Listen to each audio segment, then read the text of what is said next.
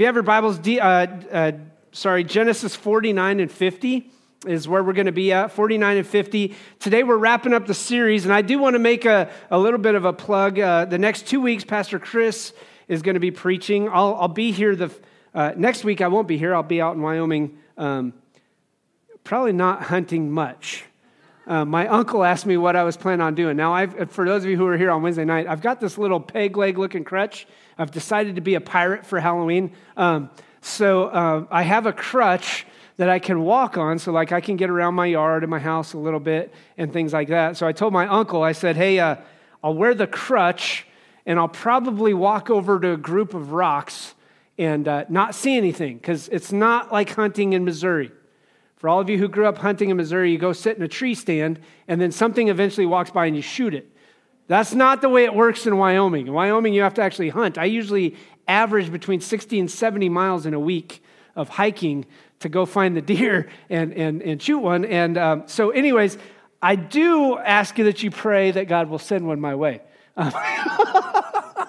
Because I know I'm not going to be able to, to, to, do any major hiking and things like that. So, uh, anyways, uh, and then Pastor Chris is gone today. He went down to Texas to move Maggie back.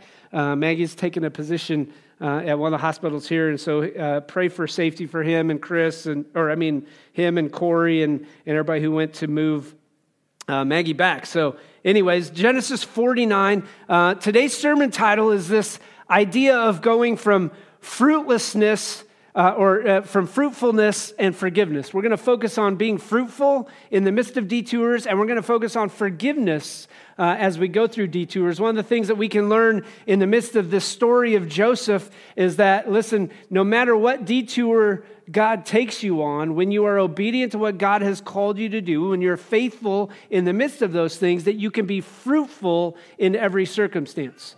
A lot of times we look at detours and go, I can't be fruitful in this detour because I didn't expect it. And one of the things that we can see through the life of Joseph is this that when I'm faithful in the midst of the detour, I can still be fruitful.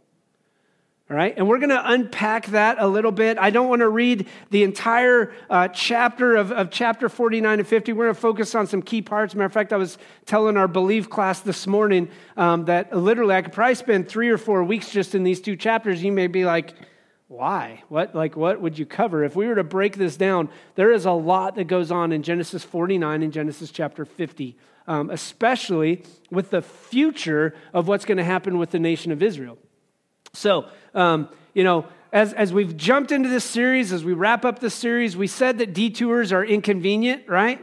Um, a lot of us hate detours. We don't like walking through detours. Matter of fact, as I've learned in life, I think life is full of detours. Matter of fact, what I would venture to say is this most of us think we have a plan and we don't consider the detours that God's going to take us on because God says, listen, my plan involves detours. Right? So I, I, I, it brought to mind Proverbs chapter 16. It says, In his heart, a man plans his course, but the Lord determines his steps, right? Or establishes his steps. All of us could sit back and look at our life and probably answer that statement, right? Of, yep, I, I understand. the life is full of detours. Life is full of chaos. Life is full of those things that we don't expect, but yet God does some great things in the midst of those detours. So keep this in mind as we go through this that we can be fruitful in our detour, we can be faithful in our detour, and we need to offer forgiveness in the midst of all of our detours. Um, we covered, I, I, I'm to cover just a couple of things real quick that, that I want to highlight what we covered. Number one, we said that God uses detours to prepare and mature us for future work, for our future work. Number two, we said that, that serving God in our detours leads us into opportunities of influence and blessing. And I hope and pray that as you've gone through detours in life, you could see where God has given you some influence with, with new coworkers or with family or friends as a result of the detours you're going through. And as a result, you have received some blessing in that. And you could be a blessing. We said that God elevates leaders in his own time in order to be a blessing in both the good times and the bad.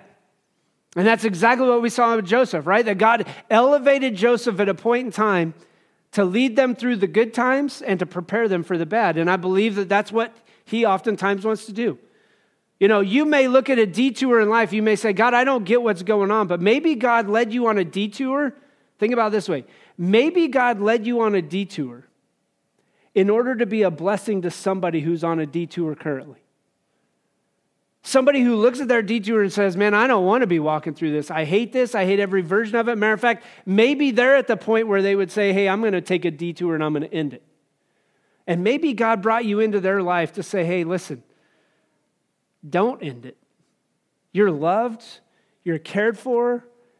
God loves you, God cares for you, God sent his son for you. And listen, my detours have led me to realize that I can be faithful in the midst of those detours because God wants me to be fruitful in the end. So I want to give you a, a, a context of what's going on. We, we looked a little bit last week about how uh, Joseph had brought all his family back to Egypt. And, and now we've gotten to this point, Genesis chapter 49, where Jacob is about to pass away and he's going to bless or to a certain extent curse his sons in Genesis chapter 49. And you may say, well, why would he curse them? Really, what we see in Genesis chapter 49 is, is Jacob's prophecy over his sons, which would become the 12 tribes of Israel. Matter of fact, two of the tribes are, are Joseph's sons. If you remember anything about Ephraim and Manasseh, we see that, that those are two of the tribes. But what you see in Genesis chapter 49 is a reality of, of Jacob's life coming to an end. And so it's, it's at the end of Jacob's life. Genesis 49 records the blessing that Jacob gives upon his 12 sons. And then in verse 28, he declare, it declares that Jacob blessed his sons, blessing each with a blessing that is suitable for them. Now, if you have your Bibles, you can flip to uh, Genesis 49. I want to start real quick in ver- 49, verse 1, and then we're going to jump in and read verses 22 through 26. In verse 1, it says this Then Jacob called his sons and said, Gather around so I can tell you what will happen to you in days to come. Now, I don't know if you've ever thought about this, but what we begin to see is the building of the nation of Israel from right here. Jacob's life started with prophecy, and Jacob's life is going to end with prophecy. He, he shares or in, he inspires this prophecy about the destiny of each of his sons. Each saying has to do with the coming days for each of the 12 tribes of Israel. Now, if you know anything about the 12 tribes of Israel, as we, as we, if you were to jump into the Old Testament history, you know at some point that the northern tribes all cease to exist and that leaves the southern tribe, which is basically Judah and Dan, and they basically form Judah. And so, as you read Genesis chapter 49, you're going to see this prophecy of Jacob laying out before his sons to the point where what you end up finding out is basically the only ones at the end who are going to matter is Judah and Joseph. Judah is where the line of David comes from, also where we receive the line of Jesus or Jesus' bloodline comes through.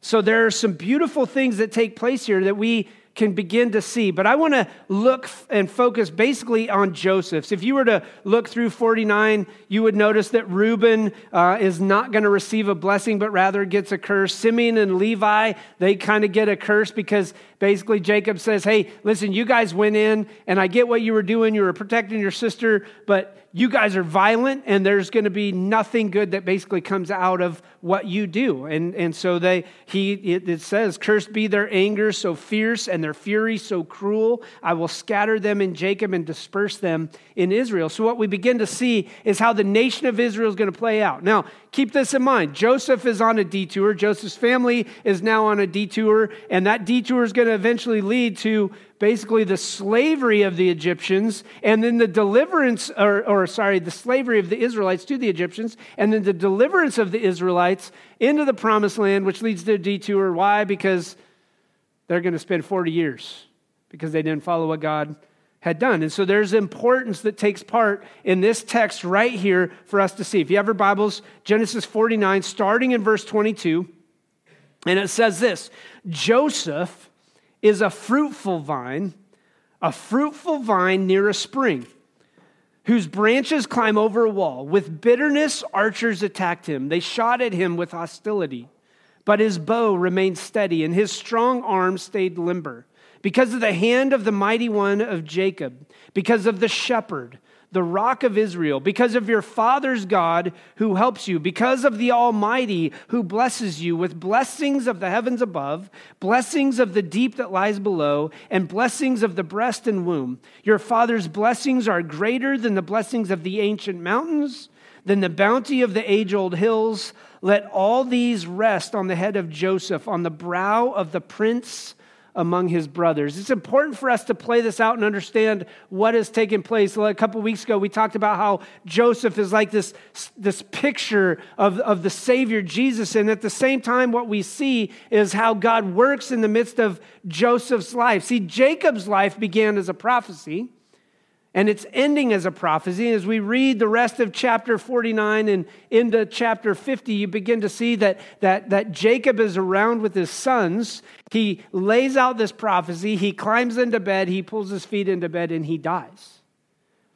And then he, there's the story where he told his boys where he wanted to be buried. And as we get into this, we begin to see that there is fruitfulness and forgiveness in the midst of all that's going on. Fruitfulness through Joseph, right? Forgiveness that's extended as a result of Joseph and what goes on. And we begin to see how this plays out in a bigger story. See, the sons of Jacob were judged and or blessed by their father. Whatever they had done years before, some of them 40, 50, 60 years before, it comes to light on Jacob's deathbed. And I want to keep in mind that every Christian will stand before the judgment of God. Not judgment for our sins, that's done, period, at the cross, right? Jesus' death on the cross washes away our sin. It makes us white as snow. As far as the east is from the west, our sins are forgiven. But I want us to understand that we'll all stand before the judgment seat of Christ at the end.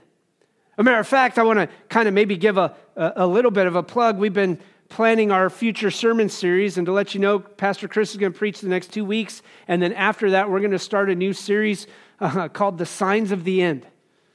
Now, for those of you who don't realize, yesterday was key. There are some major things going on in our world right now that are fulfillment of biblical prophecy.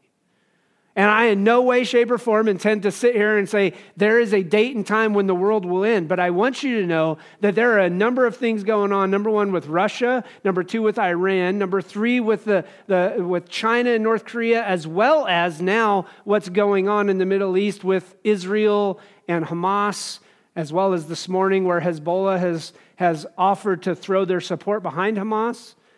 Um, that there are some key things going on in Scripture that we're going to try and unpack and try and understand in a very simple way. I believe it's our job to be aware of what's going on and prepared for what can happen in the future. All right? So, aware and prepared. So, I want to make that plug that we're going to start that in, in November uh, and, and jump right into that. So, anyways, here's the big idea today. If you remember anything, I want you to remember this that God's purpose is fulfilled when his people faithfully follow. God's purpose is fulfilled when his people faithfully follow. Now, you may say, well, that kind of sounds like this whole thing has been going that direction. It's exactly what I'm trying to get you to understand, or, or what God's trying to get us to see throughout this whole text of Joshua or Joseph. This whole text with Joseph's story is simply that that when you follow me, that my purpose will be fulfilled. You just got to faithfully follow. So, in every detour, it is my job as an individual, as, as my own person, that when I face a detour, I faithfully follow God through the detour. Like, listen, I know all of you, every, everybody carries different things. Every has, everyone has different struggles. Everyone has gone through different stories. Your detours look differently. Some are similar, some are different. But listen, the role of a believer, a role, the role of a follower of Christ is to faithfully follow God. Even in the midst of the detours. Why? Because when I faithfully follow God, it leads to fruitfulness in my life. And that is exactly what we see all throughout the story with Joseph. Joseph walked through the lowest of dungeons, faithfully following God, and at one point was led to the powerful position of second highest, only below Pharaoh. And as a result, he blesses the people, right? by saving money that in the midst of their worst times, He's going to provide for them. So I want us to see three things today three things from this text. We're going to be in, in 49, that, that section that, of, about Josh or Joseph. Sorry, I'm getting confused right now. The section about Joseph, all right? And then we're going to jump into chapter 50 and unpack just a little bit more. But I know, I know, I know, I know, I know. I know all of us struggle with the detours, but we have to walk through them in a faithfulness that says, listen, I'm going to walk with God no matter what. So here's number one Faithfulness to God leads to fruitfulness in my life. Look at, look at 49, verse 22. He says, Joseph is a what? Fruitful vine. Joseph is a fruitful vine. And he says it again Joseph is a fruitful vine near a spring. Now, if you were to play this out, any Old Testament person would know this, any Jewish person would know this. If you look at Psalm chapter 1, it talks about being a tree planted by, beside a spring and what ends up happening. That when we're planted by the water, the living water, that we become a vine that, that, that produces much fruit. And so the idea is that when we abide in Christ, that we're able to bear much fruit. That when we stay faithful to God, even in the midst of the detours, then it leads to fruitfulness in our life. As a matter of fact, if you have your Bibles, you can turn over to John chapter 15. I'm going to read it just real quick. John chapter 15, verses 1 through 5. He says this I am the true vine, and my Father is the gardener. He cuts off every branch in me that bears no fruit, while every branch that does bear fruit, he prunes so it will be even more fruitful. You are already clean because of the word I have spoken to you. But now he says in verse 4 Remain in me, and I will remain in you.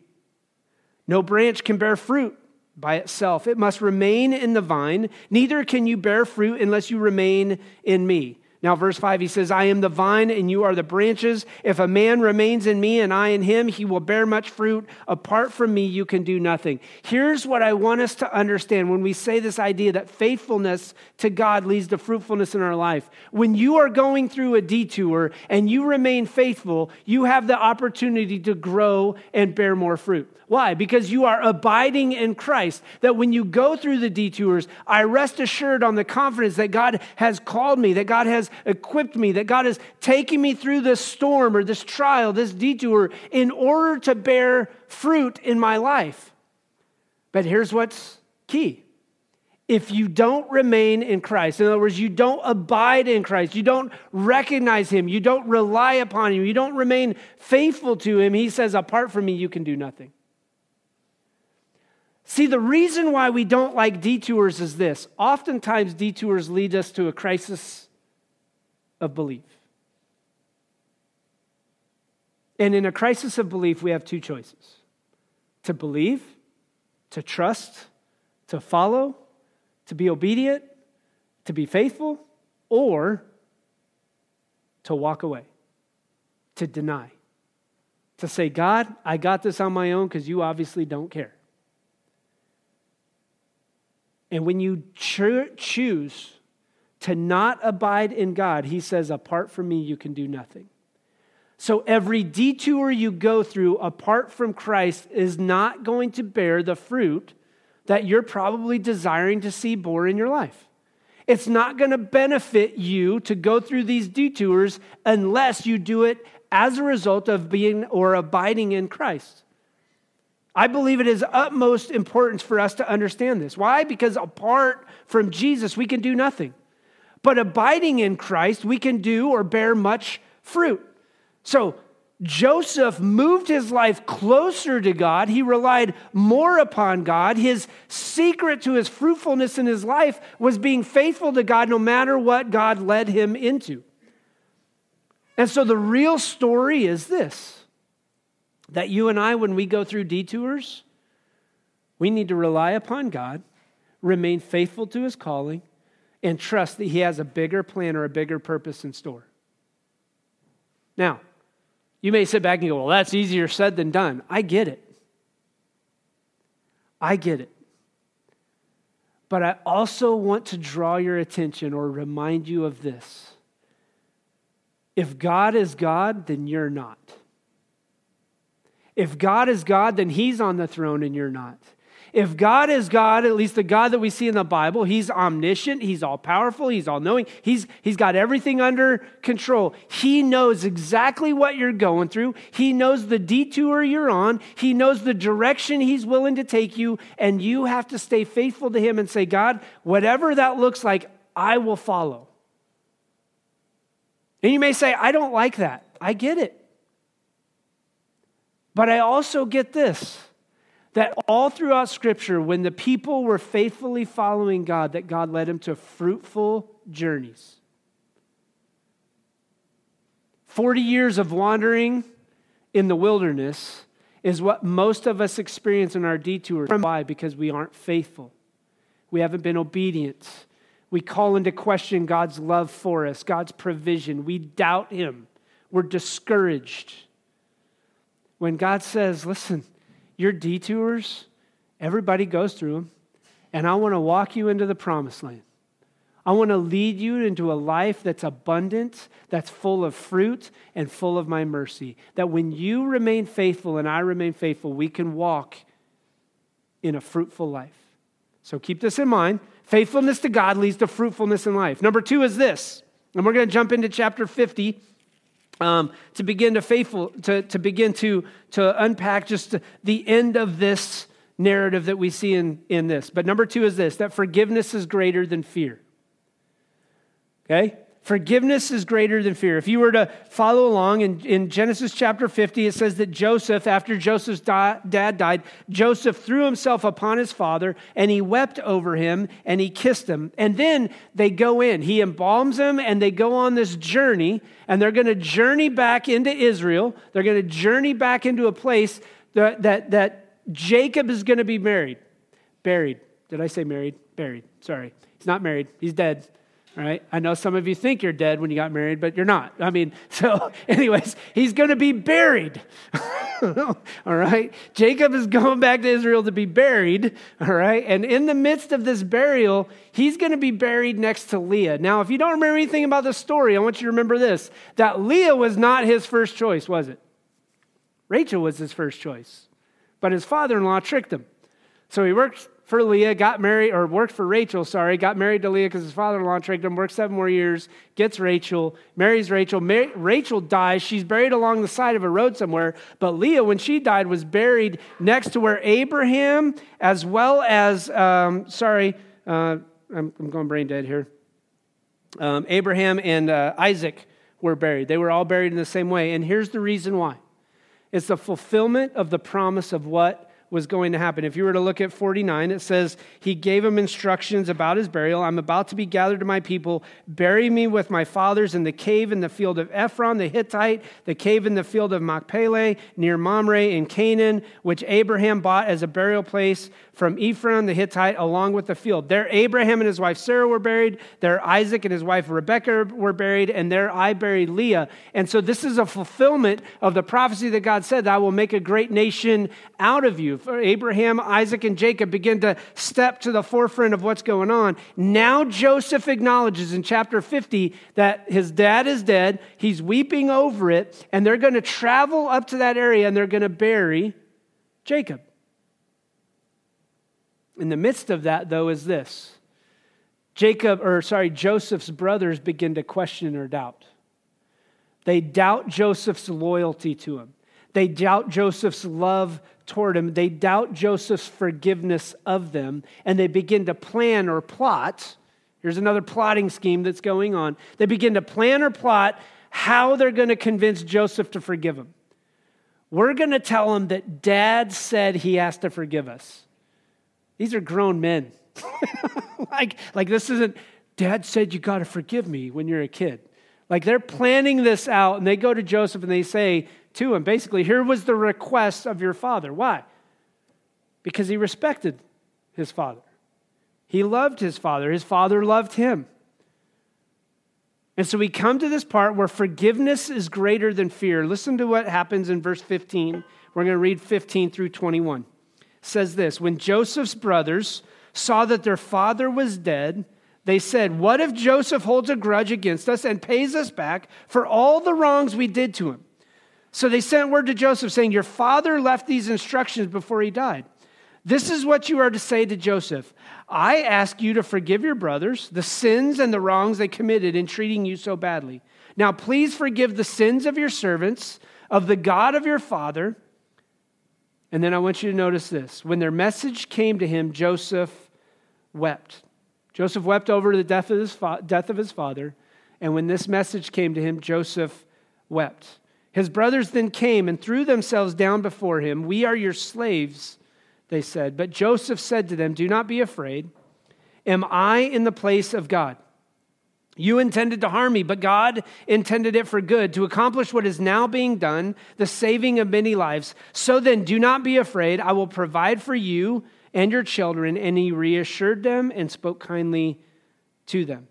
Now, when I say this idea that forgiveness is greater than fear, I want you to understand what's taking place here. I don't think Joseph's brothers entirely understand everything that Joseph has just done. He brought him into Egypt. He's the second most powerful guy in the entire nation. He's provided for him, he's cared for him, he's led them to take on the best land in the nation of Egypt. Pharaoh's been there, but now the father dies, now Jacob dies, and his brothers begin to doubt Joseph's intentions. That maybe Joseph is going to harm us. Maybe he has held a grudge, and now that dad's gone, he's going to dish it out. Now, I want you to think about this. Most of us, most of today's culture, I would oftentimes say, tends to go that way. Dad's gone, the wrath comes out. And what Joseph shows is forgiveness. Matter of fact, I draw your attention back to verse 17. It says, When the message came to him, Joseph what? Wept. Joseph's moved to compassion and mercy. And forgiveness is greater than fear, is played out in this because Joseph wants them to know, and he has sorrow in his heart because they don't understand what forgiveness means. I want you to understand how this plays out in our lives, how Jesus has forgiven us. Matter of fact, Ephesians chapter 1, verse 7 says this In him, this is in Jesus, we have redemption through his blood, the forgiveness of sins in according with the riches of God's grace. Do you realize that oftentimes when we go and we like, God, you got to forgive me, that oftentimes we're not understanding how much God has already forgiven. Like how much God forgives you. The Bible is very clear that, it, that He is faithful and just, that if we confess our sins, He is faithful and just to forgive us of any and all unrighteousness. Why? Because forgiveness is greater than fear. And honestly, I believe that a lot of us are like the brothers. We think that God, in His judgment, is not really going to forgive us. That somewhere God's keeping a scorecard. That reminder of all the sins that you and I bear. And what I want you to know is that's not the case that when you confess your sins to God, when you confess, when you repent, when you return or, or, turn from your ways, and you say, God, I'm turning all over to you, the Bible is very clear. As far as the east is from the west, your sins are forgiven. But you know what most of us are afraid of? We're afraid to actually acknowledge what God already knows.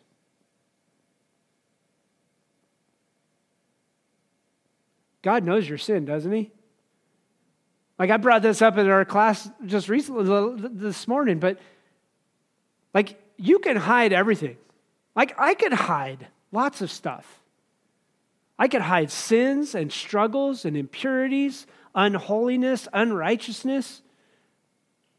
And the truth is, you may not ever find out. But who does? Who knows? Who knows all things? Who is before all things, who sees all things, who is all powerful and all knowing. God knows. And so I have to be realistic with myself because oftentimes we're afraid to go to God over our sins. But I want you to know this that forgiveness is greater than fear. Why? Because when you sit there and go, man, I'm afraid that God's going to deal with me, God says, I've already dealt with you on the cross. My death is sufficient. Jesus' death on the cross sufficient for your sins and for my sins, for the sins of everyone across the world. So why be afraid over what God already knows? Just let God know the truth. See, Joseph's brothers, after the death of Jacob, are fearful of Joseph and try to manipulate Joseph with the words of their father. And oftentimes, that's exactly, we're afraid of what God is going to do. And what I want you to see is this that in the midst of the detour, Joseph says this Do not be afraid. Am I in the place of God? Joseph acknowledges what his brothers are still failing to acknowledge. That even though you intended bad to harm me, that God worked things out. And I want to encourage you, Christians, with this that there are going to be some who are in your life, it may be believers, it may be non believers, who are going to intend infliction and pain and suffering on your life. They're going to put you in situations and circumstances that you may not like. And I want you to know this it's okay. Why? Because I want you to know what Joseph is preaching to his brothers that you and I are not to be afraid. Why? Because we may be in the very place that God wants us. That what they intended to harm us, God intends for good. That's the promise we have to hold on to. Like we talk oftentimes about the end times things and things like that, but I want you to understand if we understand and really believe Scripture, the end times are not going to be great. Believers are going to be persecuted. Real persecution, not American persecution. Like our idea of persecution is so weak, it's not even persecution. It's just somebody said a cross word. But true persecution is going to break out in the church when we're faithful to what God has called. And so, listen, forgiveness is always greater than fear. And I want to remind you of that in this because Jesus says this in Matthew chapter 6 For if you forgive others when they sin against you, your heavenly Father will also forgive you. But if you do not forgive others their sins, your Father will not forgive your sins. You see why I'm talking about how forgiveness is greater than fear? We are called to be people of forgiveness. That includes in every relationship in your life, in every form and fashion. That when I forgive others, I best represent Christ. Why? Because when I forgive others, I will be forgiven. If I don't forgive others, you're not going to be forgiven. And I don't want that for myself.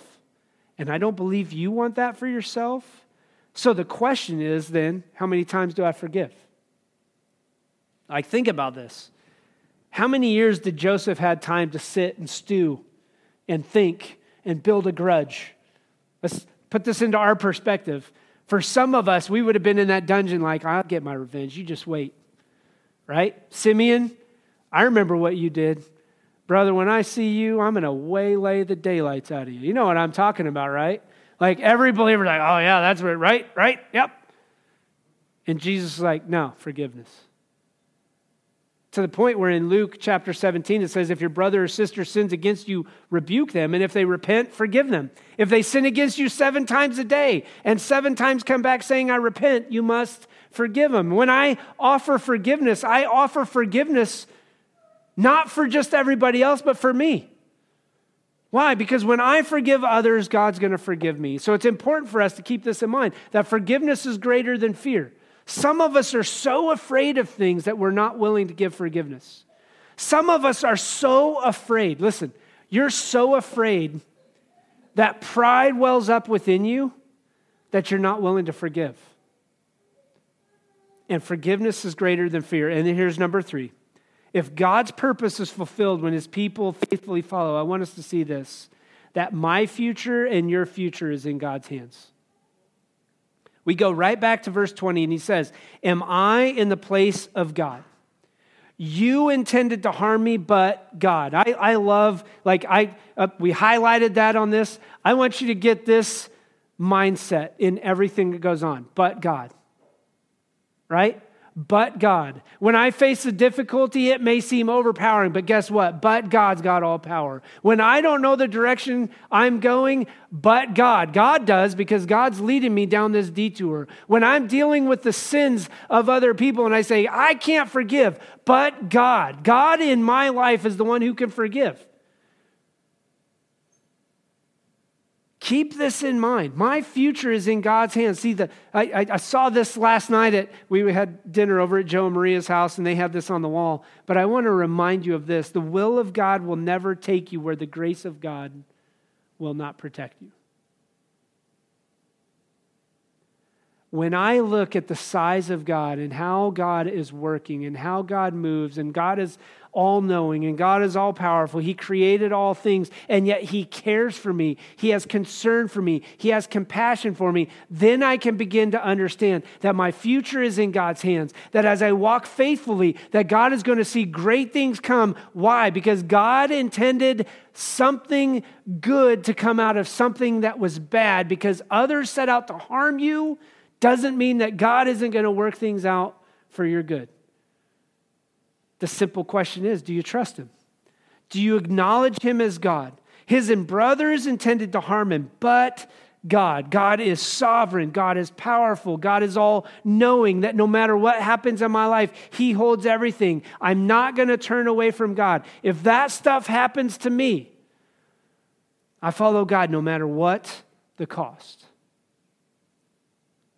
no matter what the detour, no matter what the direction, no matter what. Like, have you ever put yourself in this scenario? God, why did you allow me to be born in a country that's so free? To sit in a church that has no, really, no outside threat for persecution? To grow to be in the top 2% in the world in income, to have the freedoms we have, to celebrate and worship under that, and not be born in some of the places I've been.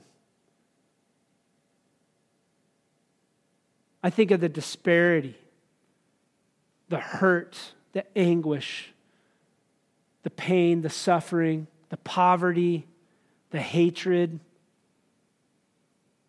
could you imagine? I just want to put this kind of in perspective. We're in Kansas City, Missouri. Could you imagine if Kansas hated us?